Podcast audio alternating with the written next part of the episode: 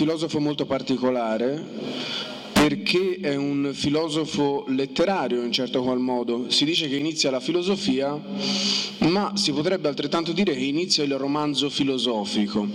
Eh, non è soltanto quindi precursore di Aristotele, ma anche di Huxley, di Orwell, di tutti coloro che raccontano la filosofia attraverso una fiaba, attraverso un dialogo, attraverso una, mm, una metafora in qualunque forma. È il primo a dare un contenuto intenzionalmente filosofico ai suoi scritti, poi ovviamente ce ne saranno altri e eh, la cosa avrà molta fortuna.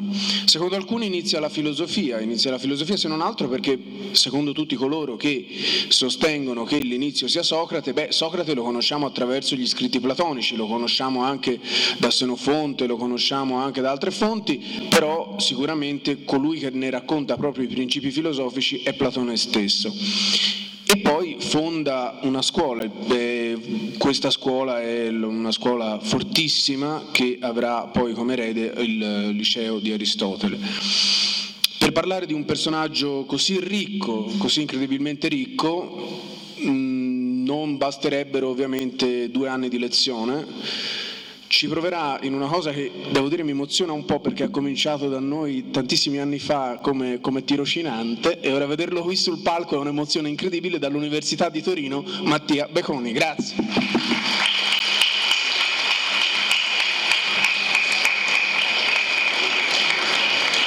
Grazie mille, si sente o no? Eh, vi devo dare una terribile notizia. Purtroppo la fine della mia conferenza è già stata anticipata nella conferenza prima, quindi cercherò con voi di tentare di comprendere i passaggi di come Platone arriva a definire l'amore, quindi la filosofia stessa, come è stato precedentemente detto. E considerando che appunto la fine è stata già anticipata, modificherò in parte la mia conferenza dando magari più dettagli storici e tentare cosa poi va eh, di spiegare cosa poi andrà a significare questo amore, questo essere filoso- filo- filo- eh, filo- filosofo, scusate l'emozione ragazzi. e, per, e per iniziare vorrei introdurre i tre principali protagonisti di questa conferenza, che sono la città di Atene, eh, la figura di Socrate e Platone stesso. E per iniziare a parlare di Atene inizierei a parlare cento anni prima eh, degli eventi di cui andrò a narrare, che sono degli scritti platonici, e precisamente dal 483 a.C., ovvero dalla legge navale di Temistole. E il, questo generale ateniese decise di investire i fondi provenienti dalla, dalla miniera dell'Aurion per allestire una flotta navale. Questo andò completamente a sconvolgere Atene. Atene era una città che stava crescendo, ma anche ancora non era la ricca Atene di Pericle del Partenone. Atene inizia a diventare quella culla di civiltà dove artisti, eh, filosofi, pittori, scultori eh, trovarono la dimora. È, è inutile elencare le, le miriadi di, pers- di, personaggi che hanno legato la propria fama a questa città. Basti, basti anche solo accennare il fatto che Zenone eh, compì un viaggio verso Atene, eh, che c'è raccontato anche nel Parmenide di Platone, per, eh, per, avere la possibilità, Zenone è considerato un, in, eh, allievo di Parmenide uno dei padri della, della, filosofia e si attribuisce a Parmenide la scoperta dell'essere, quindi una cosa che è di una portata spaventosa perché senza l'essere non ci può essere filosofia in un'interpretazione platonica della filosofia perché io stavo parlando di Platone.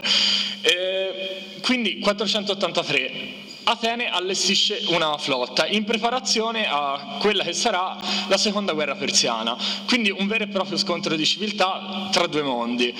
E tutto questo anche per magari anche con qualche allusione all'oggi, per far vedere come la realtà è più complessa di quello che ci appare e come questa guerra abbia significato moltissimo per la città di Atene e per la Grecia stessa, perché, poiché creò una koine, ovvero una comunione de, tra gli elleni, quindi una, tra i greci. E, ehm, se voi sapete, non lo so, se no ve lo dico subito, i greci eh, furono una popolazione fortemente divisa dal punto di vista politico. Ci fu solo una comunanza culturale che si può dire nacque proprio in questo periodo. Quindi eh, è proprio per questo che vorrei iniziare a parlare da questo momento. E, eh, la guerra fu vinta dagli Elleni, quindi eh, non rinunciarono alla propria libertà e non furono sottomessi all'impero persiano e da lì iniziò la rivalsa di Atene, quindi lo strapotere. Atene prese il, eh, il mondo greco si divide in due sfere di, di, influenza, una sotto Sparta, una sotto Atene. Sparta eh, mantenne il controllo del Peloponneso mentre Atene eh, si ampliò sul mare e quindi iniziò una battaglia per liberare i greci d'Asia dall'impero persiano. Tutto questo portò a uno squilibrio di forze, tuttavia, tra eh, le, le, le varie contendenti, Atene e Sparta. E questo diede inizio, dopo 50 anni, che questo periodo fu appunto chiamato Pentecontetia, che significa semplicemente che sono passati 50 anni di pace, scoppiò una vera e propria guerra, chiamata eh, Guerra del Peloponneso, eh, che ci racconta lo storico Tucidide. E questo creò un forte senso di estraneazione, poiché i greci che si erano trovati accomunati in una guerra contro un nemico si trovarono divisi al loro interno e costretti eh, a uccidersi tra fratelli, tra quelli che loro avevano imparato a, a considerare come fratelli. E gli anni sono dal 431 al 404, ovviamente sto sorvolando su molti dettagli storici solo per capire in che contesto sono nati Socrate e Platone. E la guerra finì nel 404 con la disfatta di Atene, e Atene fu distrutta e, e si generò un senso di profonda sfiducia nelle istituzioni. Basti pensare che Atene democratica da ormai più oltre un secolo eh, fu costretta a a sopportare, a subire eh, un governo tirannico, eh, chiamato appunto dagli storici successivamente il governo dei 30 tiranni, che era comandato dallo zio di Platone, Crizia, che è un personaggio che la storiografia ci presenta come un vero e proprio tiranno, eh, incapace di accettare ed, ed es- la democrazia ateniese e quindi incapace, eh, la città si ritrova incapace di esprimere quelli che erano i loro intenti, eh, poiché eh, appunto, eh, Atene era stata educata in quello che è il dialogo. E infatti eh, una figura come Socrate, che nasce nel 470 e muore nel 399 in seguito alla condanna del processo, come già stato accennato prima, e ci tornerò su, tra pochissimo, e può trovare spazio solo in una città che permette la libera espressione, quindi il dialogo, un incontro. E la filosofia a mio avviso, ma diciamo a avviso di Platone è appunto un dialogo, un confronto tra opinioni. Quindi anche in, anche in, base al fatto che voi avete già ascoltato la conclusione, se vi dovessero sorgere dei dubbi, se per caso eh, potreste notare anche delle divergenze di opinione tra me e il professore che ha parlato precedentemente e volete ulteriori chiarimenti, sono disponibilissimo. Le domande le lascerò spazio comunque alla fine, però anche se ora ci fosse una domanda ben venga. Quindi è un invito a voi a stare attenti e, tenta- e tentare di non dormire. Poi siete liberissimi di fare quello che volete. E quindi Socrate appunto nasce nel 470 e muore nel 399. E mi è difficile parlare di una vera e propria filosofia socratica anche per i motivi che ha accennato Guido, perché Socrate non scrisse assolutamente alcun libro. Ci, ci, però ci sono testimonianze di oltre 253 dialoghi socratici, degli autori più disparati, di cui a volte si è perso il nome e la memoria e si conservano so, solo dei frammenti.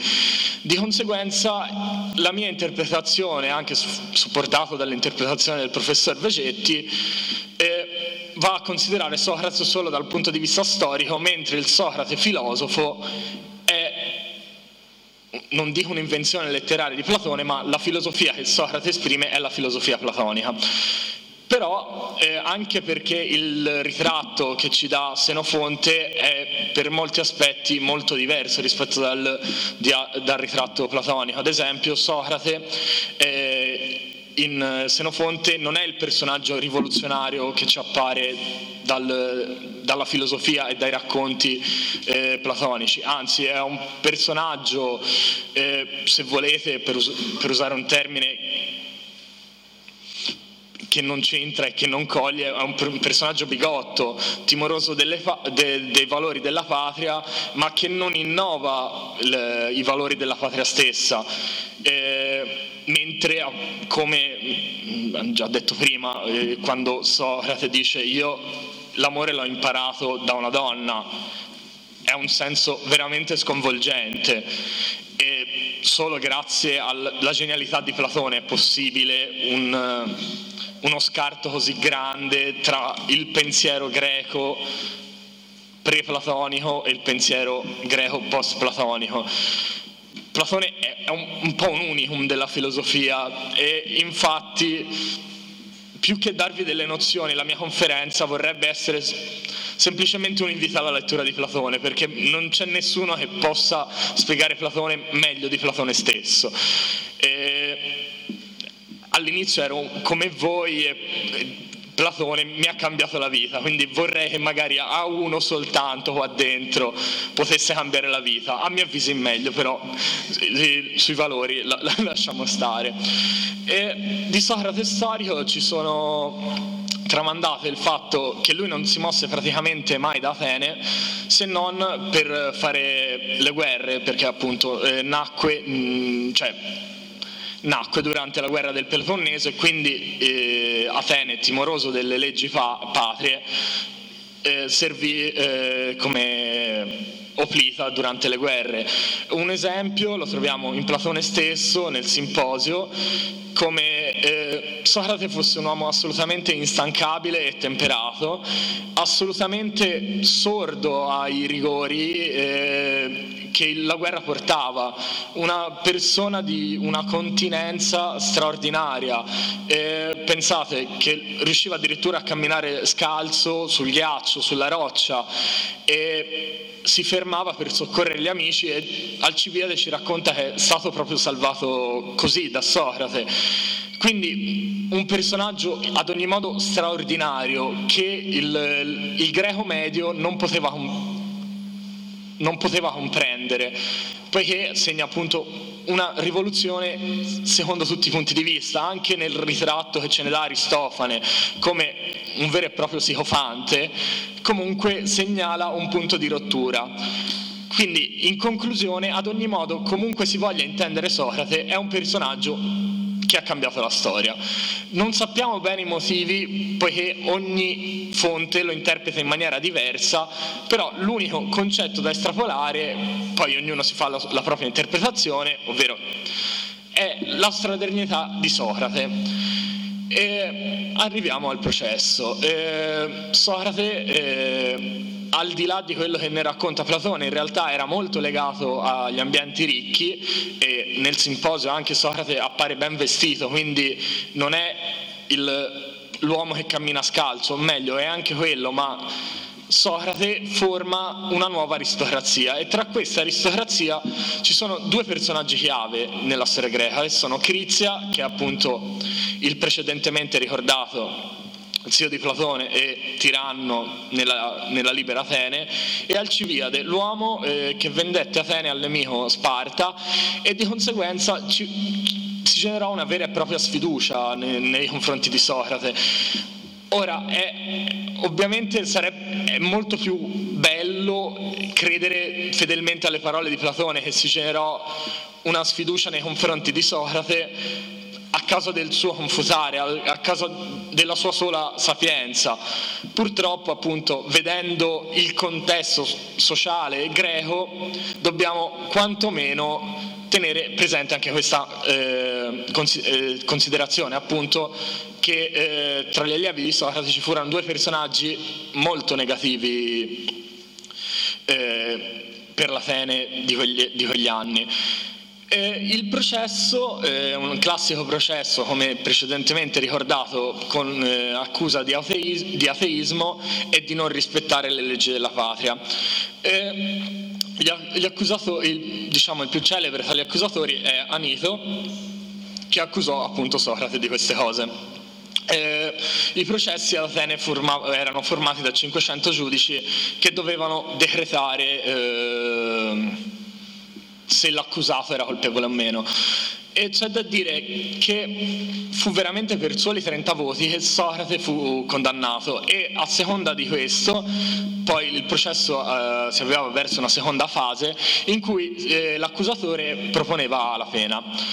E fu proposta la pena di morte, ma la città non era appunto favorevole. A, pensavano che Socrate avrebbe tramutato la pena in un esilio, cosa comune nell'Atene di quegli anni. Invece qual è la, la frattura rivoluzionaria eh, di Socrate? Queste fonti che sto citando si trovano nell'Apologia di Socrate di Platone e questo potrebbe essere l'unico testo storico dal momento che parla di un processo, quindi se ne avesse parlato in maniera sbagliata o fantasiosa, avrebbe Platone stesso potuto subire una condanna, quindi sulle fonti del processo siamo abbastanza certi. E Platone e Socrate, scusate, chiede una cosa che fa ovviamente rabbrividire i greci, come avete capito all'antifona, Socrate destabilizza l'universo creato e chiede anzi che la condanna dovrebbe essere commutata in un mantenimento, sì, perché Socrate dice io sto educando la città di Atene per creare degli uomini migliori e quindi voi non, do, non solo dovete, non dovete condannarmi, ma dovete addirittura on, tributarmi degli onori. Ovviamente dopo questo i voti a favore della morte salirono a 380 perché il giudice ateniese si sentì insultato davanti all'insolenza di Socrate. Platone ci narra che comunque Socrate accettò la morte con serenità, e... ma questo è un tema su cui forse torneremo dopo, ma non, ma non ne sono sicuro. E quello che voglio fare è anche darvi molti spunti per vedere quanto appunto la letteratura di Platone sia vasta. E Parlando appunto di Platone, lui eh, nasce nel 428, quindi in pieno svolgimento della guerra del Peloponneso, eh, un anno dopo la peste che colpì Atene e, e, e che causò la morte di Perile, il cele, celeberrimo statista, e muore nel 347. Eh, Platone eh, fu profondamente scosso dalla morte di Socrate ma gli echi della morte di Socrate si possono trovare ancora in, Aristof- eh, in Aristotele, dove dice eh, me ne vado da Atene perché non voglio che alla, filo- che alla filosofia si faccia lo stesso crimine di uccidere un filosofo e quindi di conseguenza non, non, non, so, non, riesco a spiegarvelo perché è impossibile comprendere lo stato d'ansia e di paura in cui poteva trovarsi Platone, anche perché era diretto parente con Crizia. Quindi se magari leggete la Repubblica in un giorno potete anche comprendere il tormento interiore di quest'uomo. Eh, di Platone narra anche una leggenda che fu figlio di Apollo e delle muse, ce lo dice Diogene Laerzio. Questo proprio a significare che anche per i contemporanei, oltre Socrate, Platone rappresentava quasi, rappresentasse una divinità. E anche lui partecipò a delle spedizioni militari di cui non ci sono resoconti storici, eh, quindi non, non potrò dirvi se fosse ritenuto un buon soldato o meno. E dal 395 inizia a scrivere i primi dialoghi, quindi è dopo la morte di Socrate che Platone inizia a scrivere. E una, un'altra data molto significativa è il 388, che è il primo viaggio a Siracusa di Platone. E perché Platone va a Siracusa? Perché voleva rifondare la città secondo quelle che erano le norme filosofiche. Ovviamente si scontra col tiranno eh, Dionigi I o, o, Dioniso I, a seconda se uno lo voglia leggere alla latina o alla greca, e viene cacciato, viene addirittura venduto come schiavo a, a dei pirati e viene riscattato. Quindi anche diciamo, la vita di Platone è una vita avventurosa. Diciamo, e Platone compì successivamente altri due viaggi in, a Siracusa poiché l'impegno platonico verso la politica, verso più che la politica oserei dire la paideia, ovvero l'educazione, quindi verso il migliorare il cittadino, eh, si può notare in tutti i suoi scritti. nella stessa Repubblica in cui apparentemente si parla di politica, in realtà si parla per quasi due terzi di educazione del cittadino e questo eh, ha fatto storcere il naso a molti interpreti che si aspettavano appunto nella politica un'opera di, eh, nella Repubblica, un'opera di politica e si trovano davanti tutt'altro. Questi sono appunto spunti per far vedere quanto è difficile comprendere e dare un'unità al pensiero platonico, poiché eh, sfugge a qualsiasi briglia ermeneutica, ovvero briglia interpretativa, e eh, è sostanzialmente molto difficile dare un'unità. E qua inizia la conferenza vera e propria. Vi ho tediato con questo per tentare magari di farvi comprendere la, por- la portata epocale di questi due personaggi. E credo che a mio avviso l'unico modo di dare unità al pensiero di Platone sia appunto tramite l'amore ed è, di questo che andrò a parlare, principalmente basandomi su due dialoghi. Ah, per chi di voi ha sentito parlare di amore platonico come un puro amore spirituale senza alcun contatto fisico, beh, è la cosa più sbagliata del mondo. Questa interpretazione nasce proprio qua in questa città, a Firenze, tramite o grazie eh, Marsilio da Ficino, che vede l'amore platonico come una relazione puramente intellettuale tra il maestro e l'allievo. Beh, Platone è un personaggio di vedute molto ampie, quindi no, non, restr- non, restringe l'amore a questo. Al massimo possiamo dire che Platone amplia la, con- eh, amplia la conoscenza all'amore, poiché sostiene che senza amore non ci può essere conoscenza. Quindi, per quello che ave- a voi saprete già, io ve lo volevo dire dopo, però voi lo sapete, che il filosofo è colui che è intermedio perché ama, senza amore noi non potremo comprendere. Non, non ci sarebbe alcuna possibilità di apprendere la, la benché minima nozione. Scusate se l'ho ripetuto tre volte, ma voglio che sia un concetto chiarissimo. E pensate che portata rivoluzionaria può avere anche oggi, quando l'educazione molto spesso purtroppo è vista come un semplice dare nozioni, mentre il rapporto che si viene a creare tra il maestro e l'alunno o tra qualsiasi persona deve essere di tipo erotico, quindi di profonda concentrazione. E non lo so, lo, lo, ripeterei un'altra volta, ma mi fermo e andrei a parlare del primo dei due dialoghi eh, di, che vorrei trattare. Eh, questo dialogo eh, intitola, è intitolato Fedro, è stato scritto intorno al 370 a.C. e quindi corrisponde al periodo di piena maturità filosofica platonica a cui si fa risalire anche la ve lo metto tra virgolette, scoperta delle idee, poiché ci sono interpreti tra, tra, cui Giovanni Reale che sostengono che in realtà il concetto delle idee fosse chiaro da sempre a Platone. È un, è un concetto molto di, difficile, quindi non mi addentrerò, anche perché le idee, a mio avviso, sottostanno a questa interpretazione di Platone, appunto che è l'interpretazione erotica. Eh, Fedro chi è? È un giovane eh, ateniese educato affascinato dalla sofistica.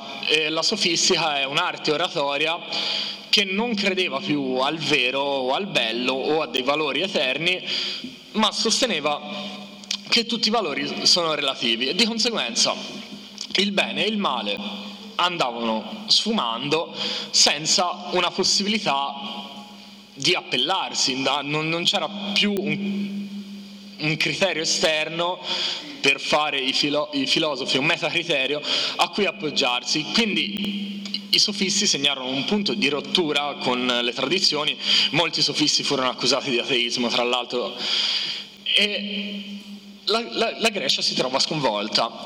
E Fedro eh, prega Socrate di parlare e di ascoltare un discorso di un famoso oratore, Elisia, che aveva fatto sull'Eros il discorso eh, parte da un punto di vista che potrebbe sembrarci folle, ovvero che non dobbiamo concedere i nostri favori eh, alle persone che ci amano, ma dobbiamo concedere noi stessi solo alle persone che non ci amano. La ragione è quanto mai semplice dal punto di vista di Lisia, poiché eh, chi ci ama è, è preda di mania, di furore, vuole tenerci tutto per sé e di conseguenza ci vuole dipendenti da lui. E quindi ad ogni modo non, non, non, non, ci garantisce una corretta crescita e addirittura ci impedisce di frequentare le persone che potrebbero migliorarci. E apparentemente se fosse vero eh, la cosa potrebbe sconvolgere, poiché verrebbe a crollare quello che io ho definito prima come il pilastro della filosofia platonica. Tuttavia Socrate non è molto contento di questo discorso, anche per ragioni strane, poiché dice che questo discorso non è corretto dal punto di vista retorico, non è scritto in maniera corretta. Quindi, cosa fa Socrate? Chiamato in casa da Fedro, si copre il capo. E in questo momento è come se Socrate sparisse.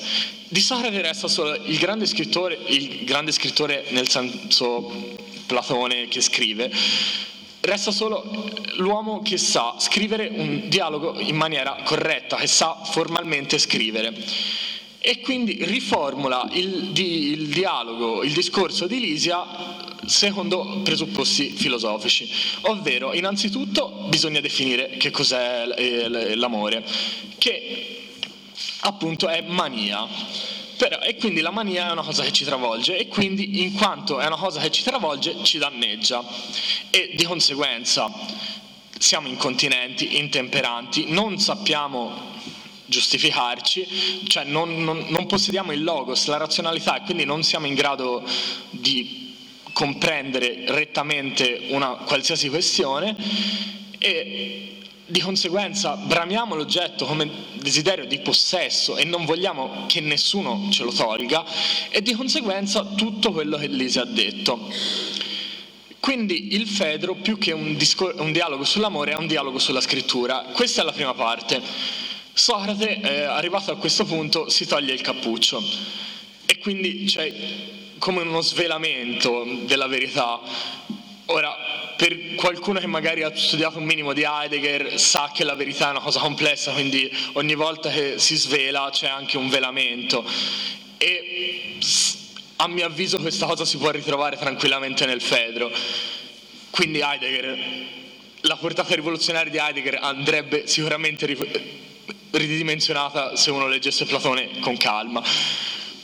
E Cosa fa Socrate di primo acchito? Chiede scusa a Eros e dice sì, Eros è una mania, però è la mania divina e la mania divina è quella che ci ha concesso le cose più belle di questo mondo. La Fizia, precedentemente citata, era ispirata direttamente dal Dio. Il Dio è una cosa che va oltre il Logos. È un esempio di questo la bellissima e straziante tragedia di Euripide, Le Baccanti, dove quando Dioniso arriva a Tebe non c'è spazio per l'uomo, l'uomo diventa completamente privo di senno, la dimensione divina trascende, cioè è completamente separata dalla dimensione umana. Quindi per quanto il logos possa indirizzarci verso il raggiungimento dell'età senza mania divina noi non possiamo fare assolutamente niente. Su questo Platone è categorico. Quindi coloro i quali interpretano Platone in maniera dogmatica probabilmente non hanno compreso questo fatto perché non, non, non può un logoi, cioè dei logoi, cioè dei discorsi, non possono rispecchiare la realtà, poiché prescinde dalle categorie umane.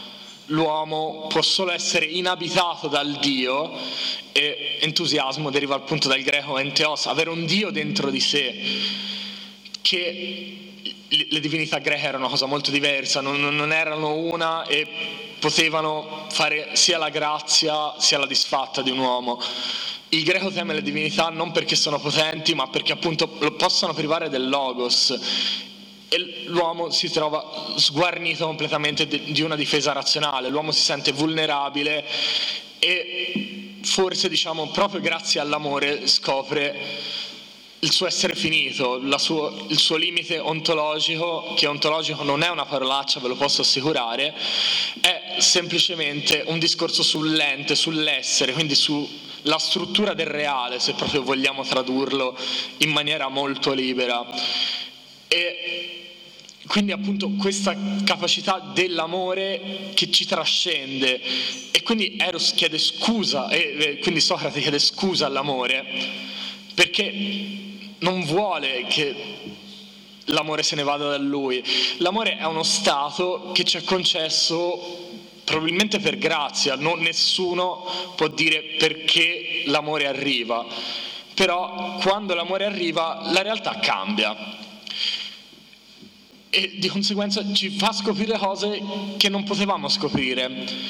Dopo ne parleremo meglio, ma il bello in sé è possibile scoprirlo solo tramite l'amore.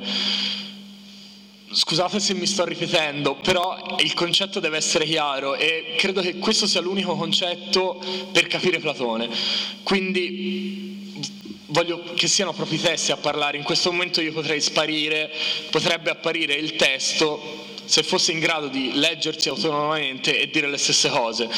Quindi non sto facendo un'interpretazione su presupposti personali, ma sto tentando di fare una interpretazione il più fedele possibile al testo, proprio per, comprend- per farvi comprendere que- questo fatto. E quindi l'amore è appunto mania, ma mania divina. E a questo punto Platone viene, cita l'anima o psiche, che è la parte immortale dell'uomo. E solo l'anima è in grado di amare, poiché l'amore è un qualcosa di eterno, Fate, prestate attenzione, qua nel Fedro eh, amore non è definito in maniera chiara, non, non, non si sa bene in eh, che modo Platone lo intendesse, se come divinità o se come demone. Ovviamente voi eh, come saprete Eros è un demone, non ha alcunché di divino, è, è un qualcosa di mancante, è colui che ama è colui che ha desiderio, quindi appunto se io desidero qualcosa non la posseggo, banalmente. Eh, e Platone in questo eh, dimostra l'immortalità dell'anima in maniera che a voi può sembrare diciamo, un po' superata, anche perché ormai non si parla più di anima, e tramite il concetto di movimento, poiché l'anima possiede il proprio moto all'interno di se stessa, quindi non, ha, non necessita di alcuna causa esterna per essere mossa e di conseguenza... Eh, Ah, no, vedevo una mano alzata, scusate. e di conseguenza è eterna. E però com'è possibile che l'anima si incarni? Si incarna perché l'anima umana eh, ha una parte debole, tra virgolette. Abbiamo parlato prima di pensiero debole, le due cose non c'entrano niente, ma poiché il demiurgo, eh, sto parlando del Timeo, che creò gli dei come esseri perfetti e diede il compito de- degli dei di creare degli esseri imperfetti che partecipassero in egual misura sia della natura materiale sia della natura iperuranea, ovvero intellettiva, immortale, e crearono eh, quelli gli uomini, la cui anima è divisa in, in tre parti. C'è un auriga che è la ragione, eh, che dovrebbe controllare i due cavalli, che uno bianco eccelso come quello degli dei, mentre un cavallo nero che è la parte concupiscibile, ovvero delle passioni basse, per modo di dire, che punta verso la materialità. E l'anima, eh, elevandosi verso le vette dell'iperuranio, quindi verso eh, la pianura delle idee, come l'ha, l'ha chiamata Platone, è in grado di cogliere queste verità eterne. Tuttavia, eh, quando l'anima cade, eh, perché il cavallo, prende, il cavallo nero prende il sopravvento, l'anima apparentemente cessa di ricordarsi di tutto questo. E quindi è solo tramite l'amore, quindi tramite attrazione che le idee esercitano, che noi possiamo cogliere queste cose. Però se avete seguito quello che ho detto prima, noi non, possiamo, non potremo mai esprimerle, perché è una cosa che trascende completamente il nostro linguaggio. E quindi questo è il primo passo verso la definizione di amore e tuttavia presenta dei limiti, come ho detto prima, poiché il discorso, il dialogo Fedro è inserito in un'altra cornice. Le cornici sono fondamentali per comprendere Platone, poiché eh, come e questo si capisce dal Fedro, poiché eh, Platone sostiene che noi dobbiamo parlare in maniera differente a seconda del pubblico che abbiamo. Quindi molto spesso dialoghi considerati giovanili in quanto aporetici sono aporetici proprio eh, perché eh, l'interlocutore non era in grado di seguire eh, il discorso.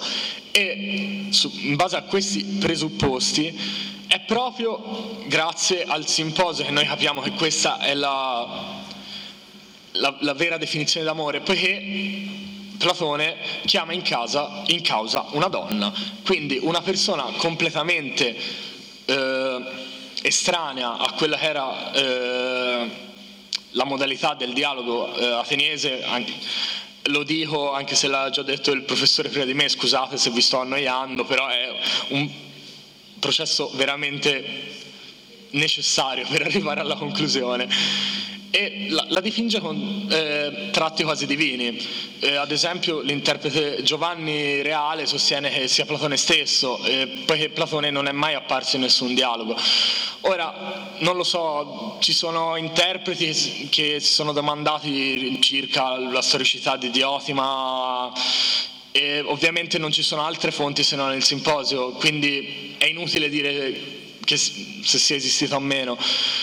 Eh, l'unica cosa appunto è questa differenza rispetto a tutti i dialoghi che ci fa capire che il contesto narrativo in, in quel momento si parla del vero, ovvero della definizione più vera possibile.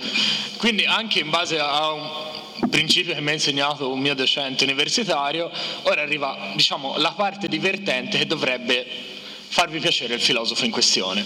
Un aneddoto molto divertente su Platone, che si trova nel primo libro delle leggi, se qualcuno poi in un futuro voglia verificare quanto sta per dirvi, è che Platone stesso invita la città a istituire dei simposi, quelli, quello di cui andrò a parlare a brevissimo, per insegnare ai giovani a bere, poiché solo tramite la mania de, de, portata proprio dall'alcol noi possiamo scoprire nuove verità che c'erano precedentemente precluse.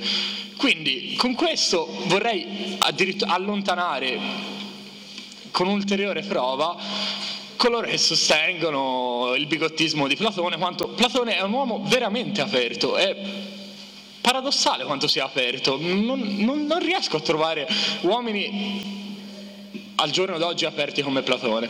Comunque, eh, iniziando subito la conferenza, eh, la seconda parte della conferenza, appunto parlare del simposio, che a mio avviso è l'opera capitale di Platone. Eh, sta riscoprendo un notevole successo proprio in questi ultimi anni, eh, ha, sempre avuto successo, però in questi anni si sta riscoprendo proprio Platone nella chiave in cui ve lo sto spiegando io. Eh, Il simposio era un'istituzione fam- famosa in Grecia che, dove appunto gli uomini aristocratici si ritrovavano per bere e per parlare eh, di, di, politica, di arte, molto spesso però anche da testimonianze dal simposio stesso di Platone, il simposio degenerava in un caos irrefrenabile dovuto alla enorme quantità di, dell'alcol. Uh, il simposio è stato scritto negli anni 80, quindi circa dieci anni prima del Fedro, però troviamo, è, ambientato nel 416, quindi eh, un anno prima della disastrosa spedizione ateniese in Sicilia. E non è una fonte diretta, ma viene raccontato da Arissimaco eh, ben eh, quasi vent'anni dopo il fatto. Quindi questo potrebbe sembrare un prendere le distanze da Platone in quanto a fonte di verità attendibile, però in realtà è proprio la tecnica oratoria che, invi- eh, che invitava a imparare a memoria dei discorsi e riportarli. Quindi il, il, fatto succede nel 416, che è l'anno in cui Agatone vinse la sua prima tragedia e quindi il banchetto è in onore della vittoria della sua prima tragedia. Nel, nel simposio di Platone è rappresentata tutta la classe politica greca, l'elite vera e propria del governo greco e quindi possiamo assistere alla presa di distanze di, da quest'ultima parte di Platone. Uh, si decide nel corso del, del, simposio di imbastire un tema, che il tema è appunto amore. Il primo a parlare è Fedro, eh, però è un Fedro ancora giovane e si chiede di, de, de, un elogio all'Eros. Eh, Fedro parla di, in maniera poetica, quindi si rifà all'autorità dei poeti o dei filosofi e definisce Eros come un dio il più antico uh, delle divinità, che spiega la creazione stessa dell'universo tramite le leggi di Eros. Tuttavia non, non c'è in Fedro alcun tipo di ragionamento filosofico, infatti si rifà all'oratoria lisiana. Eh, e di conseguenza non riesce a cogliere il punto centrale della definizione di Fedro anche perché manca completamente la parte del logos e di conseguenza eh, quando termina il discorso elogiando le virtù di, di Eros che dovrebbe fare da pacere al corpo sociale infatti cita ad esempio la, la, l'armata sacra tebana che è questo colpo scelto tebano dove i, i, i soldati erano amanti poiché solo quando si ama una persona si è veramente disposti a morire per quella persona. Quindi di conseguenza un esercito formato da persone in grado di morire per il proprio compagno è un esercito formidabile. La storia sembra aver dato ragione a questo esempio, anche se poi Tebe fu sconfitta successivamente da Filippo, ma questa è una cosa storica e non ci interessa in questo momento. E per illustrare anche le grandi qualità dell'amore cita due esempi celeberrimi. Eh, uno è l'esempio di Alcessi, che ci ha raccontato da Euripide, in cui la moglie Alcessi sceglie di morire al posto del proprio mori, ma, marito e questo porterà a lei gloria eterna e infinita. E un altro esempio ancora più elevato è quello di Achille, che sceglie di morire per il proprio amato anche dopo che l'amato è già morto, quindi questo porterà ancora più, più, più gloria ad Achille. E successivamente eh, prende la parola Pausania che incarna la classica figura del politico. E ovviamente c'è subito una correzione perché il simposio, i primi cinque che parlano, molto spesso correggono l'intervento precedente. E dice benissimo quello hai detto tu, però bisogna distinguere, ci sono due amori, uno è l'eros celeste, l'altro è l'eros volgare e sono assolutamente incomunicabili tra loro, mentre l'eros celeste è amore per il bello, per la sapienza e Pausania si rivolge principalmente alle relazioni omosessuali, sì, perché in Grecia eh, lo, il prototipo di amore era quello tra due uomini, uno eh, in là con gli anni e un giovane che doveva venire educato, quindi ritornando un'altra volta al processo educativo che, necess- che deve passare necessariamente per via erotica. Mentre eh, l'eros volgare è quello in cui gli uomini o le donne eh, danno libero sfogo alle proprie pulsioni, eh, sessuali e di conseguenza generano corruzione nel corpo civico. E a, a sostegno di ciò dice che addirittura a Sparta gli uomini vengono invogliati ad amare i giovani, perché proprio solo tramite questa posizione si può creare degli uomini eh, veri.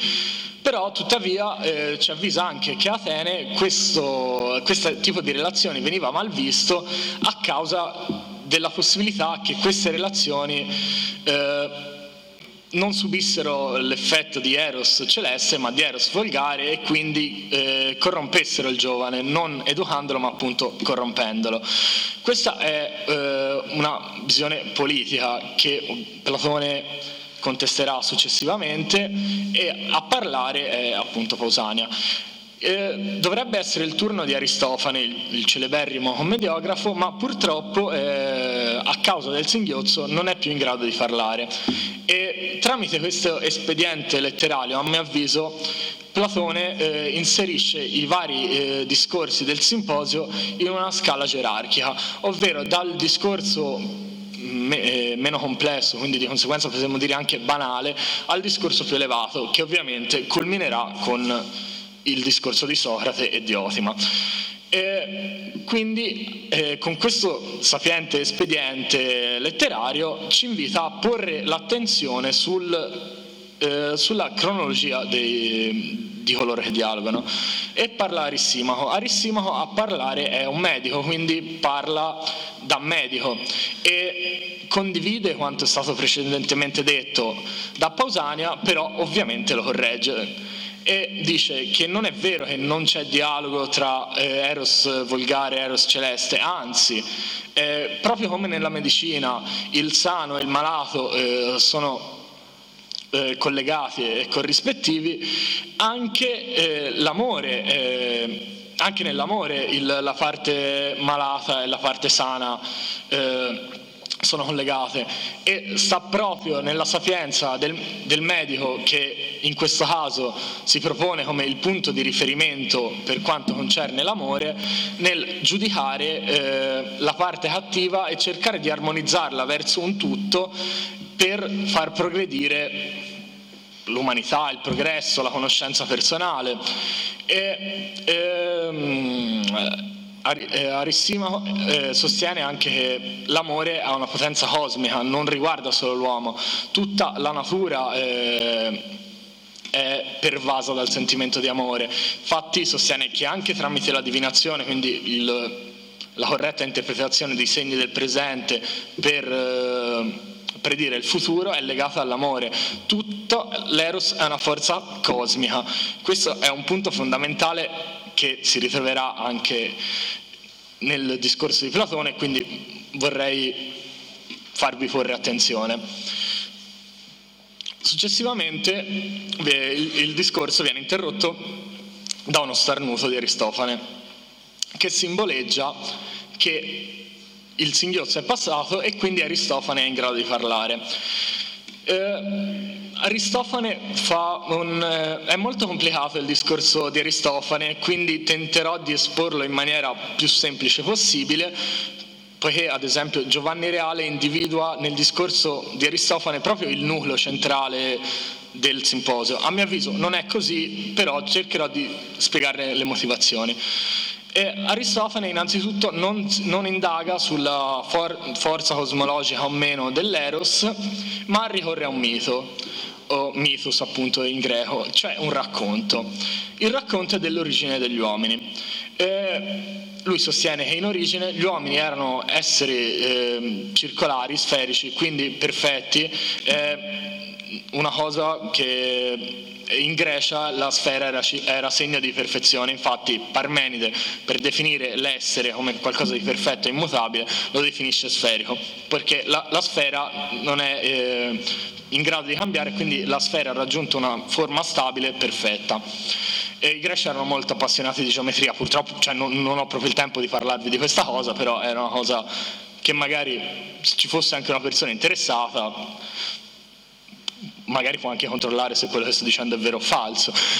Eh, appunto, erano sferici e non, eh, quindi avevano due corpi eh, fusi in uno solo, avevano due teste, eh, due bra- quattro braccia, quattro gambe e erano potentissimi, tanto da voler aspirare a prendere il posto degli dei stessi. Quindi Zeus decise di punirli e dal momento che eh, se, li avessi, se, li avesse uccisi non, gli dei non avrebbero più avuto nessuno da cui essere onorati, decise di, di fare una cosa ancora più terribile. Decise di separare queste due metà. E in un primo momento queste due metà morivano di inedia, non sapevano stare separati l'uno dall'altro. Eh, non, non, riuscivano più a lavorare, non riuscivano più a mangiare, avevano semplicemente un desiderio di stare accanto all'altra persona. Uh, Zeus, mosso da pietà per questo fatto che magari è veramente increscioso, perché quando una, dà una totalità, quindi dà un, un insieme chiuso, se pari un qualcosa si, si avverte un, sento, un, senso di mancanza. Decise di spostare i genitali ne, nella parte anteriore dell'uomo per fare in modo che fossero in grado di riprodursi e quindi di perpetra, perpetrare la specie. E in, pa, in pagine veramente eccelse, eh, Platone sostiene che questi uomini non, non avevano ritrovato la loro unità, però non riuscivano a farne a meno.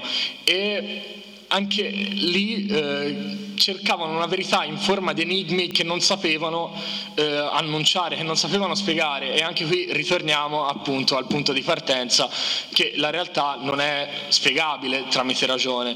E Platone sostiene che addirittura se il DFS in persona avesse, la, avesse concesso loro la grazia di riunirli insieme, non avrebbero avuto più niente da desiderare e che quindi quella per loro sarebbe stata la, la loro più perfetta for, forma, non avrebbero avuto più alcun desiderio.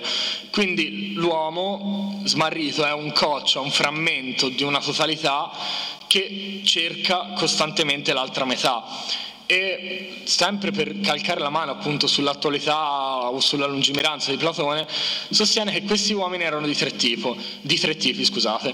Ah, l'uomo che era composto da due uomini, la donna che era appunto composta da due donne e l'androgino che era composto in una parte da uomo e in una parte da donna. Quindi non c'è alcun privilegio omosessuale o eterosessuale quando si tratta di amore, semplicemente amare è la ricerca di una, di una metà che manca. E successivamente parla Agatone che è il tragico, colui che ha appena vinto la tragedia che lui che è esperto in retorica infatti prende molti spunti da Gorgia che è un famosissimo sofista conosciuto per eh, il discorso sull'essere o sul non essere che sostiene l'incomunicabilità di qualsiasi dottrina o, e l'inverificabilità di qualsiasi dottrina però non vi sto a annoiare anche con Gorgia perché sennò sarebbe ancora troppo lunga. E parte da un elogio de, dell'eros eh, canonico e solo che a differenza di, eh, di Fedro, eh, Agatone sostiene che Eros non è assolutamente il più antico tra gli dei, ma è il più giovane, poiché eh, lui eh, non si spiegherebbe altrimenti come fosse stata possibile la guerra tra titani e, e dei che hanno portato a contrasti e violenza. L'amore è quello che crea unione e, nel pensiero di Agatone ora il mondo andrebbe verso una fase dove l'amore ha trionfato e di conseguenza dove ci sarebbe una progressiva pacificazione del corpo sociale. Questo è quanto mai interessante perché appunto l'anno dopo eh, fu bandita la spedizione in Sicilia ateniese dove trovarono morte migliaia di ateniesi per una guerra forse inutile per quanto riguarda la causa ateniese.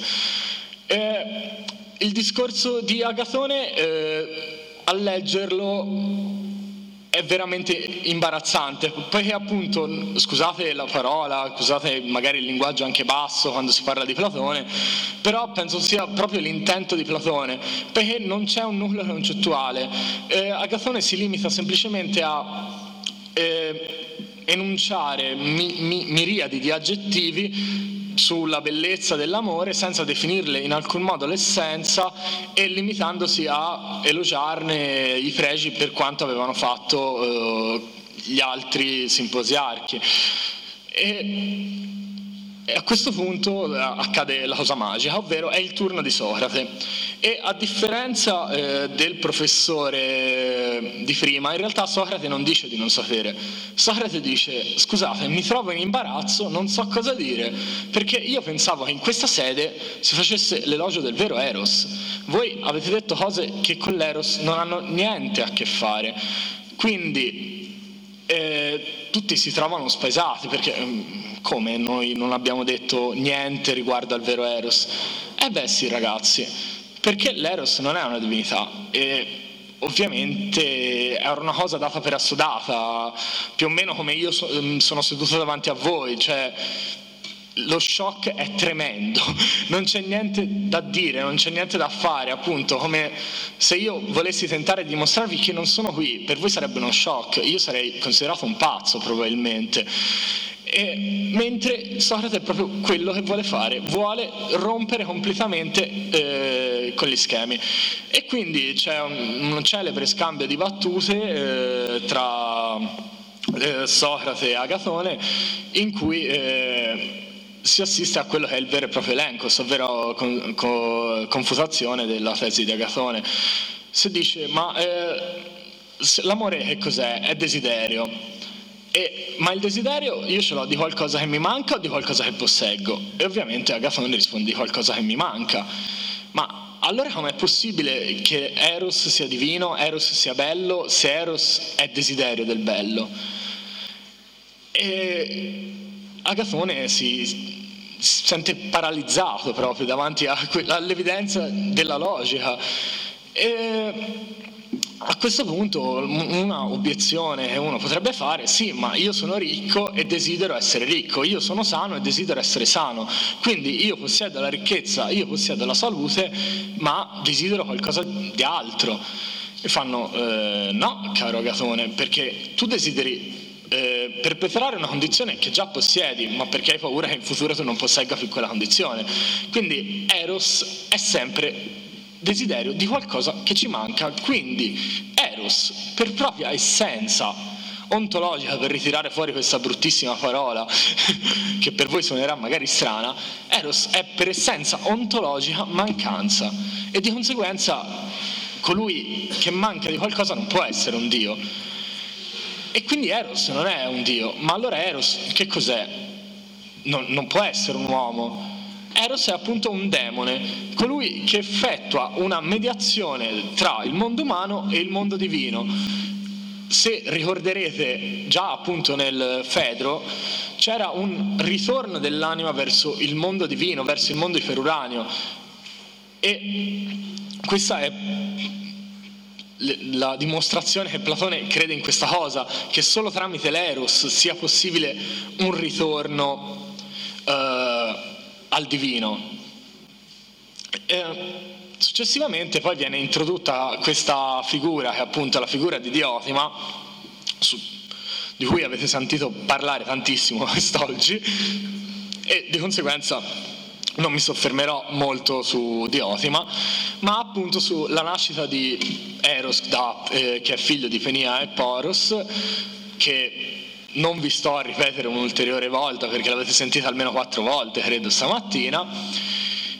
E da qui si capisce che l'essenza stessa di Eros è l'essenza stessa del filosofo, poiché il filosofo non possiede la conoscenza, ma la brama, la cerca, e solo chi ha questo desiderio può aspirare a, al divino.